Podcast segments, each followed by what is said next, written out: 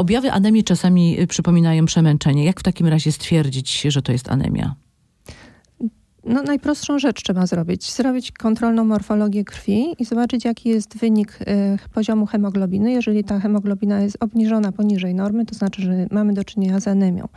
Natomiast dalsza y, diagnostyka no, powinna już spocząć na lekarzu rodzinnym, bo on w zależności od pozostałych wyników badań może ocenić, jaki rodzaj to jest anemii i w zależności od tego podjąć decyzję, decyzję o terapii.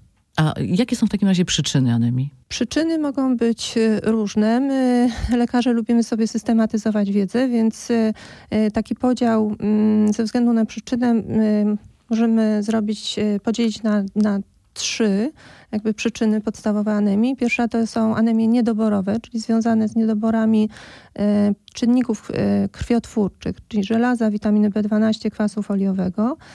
Mm, kolejnym, y, kolejnym, kolejną przyczyną anemii jest nadmierna utrata krwi y, bądź jej nadmierny rozpad w organizmie. I tu mamy do czynienia z anemiami pokrwotocznymi, bądź w, przy, w przypadku nadmiernego rozpadu tak zwane anemie hemolityczne.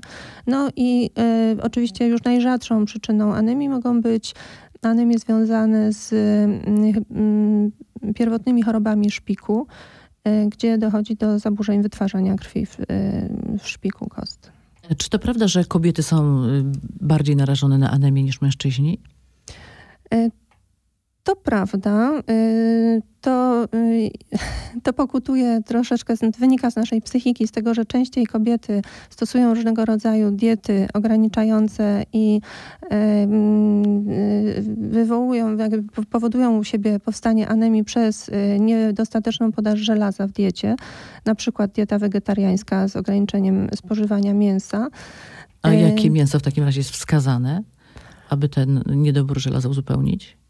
E, każdy rodzaj mięsa jest dobry, aczkolwiek najlepiej przyswajalne jest żelazo z tak zwanego mięsa czerwonego, czyli tutaj takie mięso wybiegane, wieprzowe, wołowe, jak nęce, to są cielęce, to są, to są wszystko e, gatunki mięs bogate w łatwo przyswajalne żelazo. Oczywiście trzeba pamiętać, że e, do wchłaniania żelaza potrzebna jest też witamina C, więc dobrze takie, do takiego mięsa dodać sobie surówkę. Mm, wróćmy jeszcze do tych kobiet, dlaczego one są mm-hmm. bardziej narażone na anemię, oprócz oczywiście tych y, różnego rodzaju diet, które drugim, stosujemy. Drugim takim powszechnym powodem, który może doprowadzać do anemii z niedoboru żelaza u kobiet jest, są nadmierne, obfite, co miesiąc, co miesiąc powtarzające się krwawienia miesięczne, ale też niedobory powstałe po ciążach, porodach, karmieniu piersią, gdzie to był okres w życiu kobiety, gdzie było większe zapotrzebowanie na żelazo i może taki e, niedobór powstać, potem przewlekle trwać, nawet przez wiele lat nieuzupełniony. A w takim razie możemy jeszcze jakoś oprócz diety oczywiście leczyć anemię?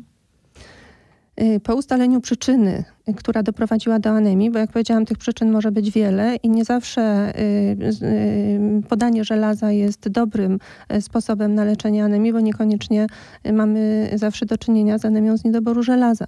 Więc jeżeli ustalimy przyczynę, która tą anemię wywołała, to leczymy tą chorobę wyjściową, prawda? I wtedy ta anemia się e, sama z siebie wyrówna, jeżeli wyleczymy tą chorobę podstawową. Natomiast w przypadkach niedoborowych, kiedy mamy e, sytuację taką, że jest zaburzone wchłanianie przykład żelaza e, czy witaminy B12 w przewodzie pokarmowym, to wtedy zostaje suplementacja tych witamin, związków, nawet i drogą pozajelitową. A jakie są takie typowe objawy anemii? Objawy anemii wynikają z też z przyczyny, która doprowadziła do anemii, bo takie typowe objawy jak zmęczenie, większa zachorowalność na infekcje, wypadanie włosów, łamliwość paznokci, kruchość, jakieś podłużne bruzdowania, no bladość skóry przede wszystkim, y, takie niebieskawe zabarwienie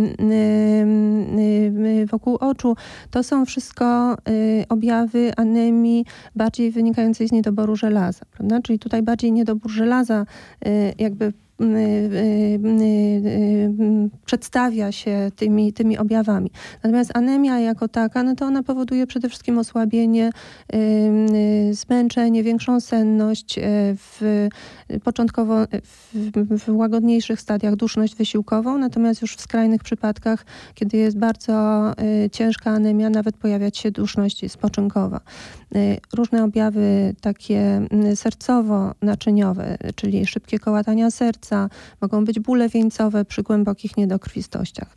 To wszystko wynika z tego y, niedostatku tlenowego. Prawda? Anemia to jest niedobór czerwonych krwinek. Czerwone krwinki służą jako transporter dla tlenu, dla y, wszystkich tkanek w organizmu. W związku z tym ten organizm staje się niedotleniony. No i teraz, żeby wyrównać te deficyty, to y, najczęstszym takim mm, mechanizmem obronnym jest przyspieszenie akcji serca. Anemie tak zwane chorób przewlekłych mogą nie dawać żadnych z tego typu objawów i pacjenci się, jeżeli anemia powstaje wolno, rozwija się przez e, kilka miesięcy, to e, organizm jest w stanie się zaadaptować do e, niedokrwistości i nawet pacjenci się zdarzają, którzy trafiają do oddziałów hematologicznych z, z poziomem hemoglobiny 4 i oni w ogóle nie odczuwają tego, nie mają żadnych objawów.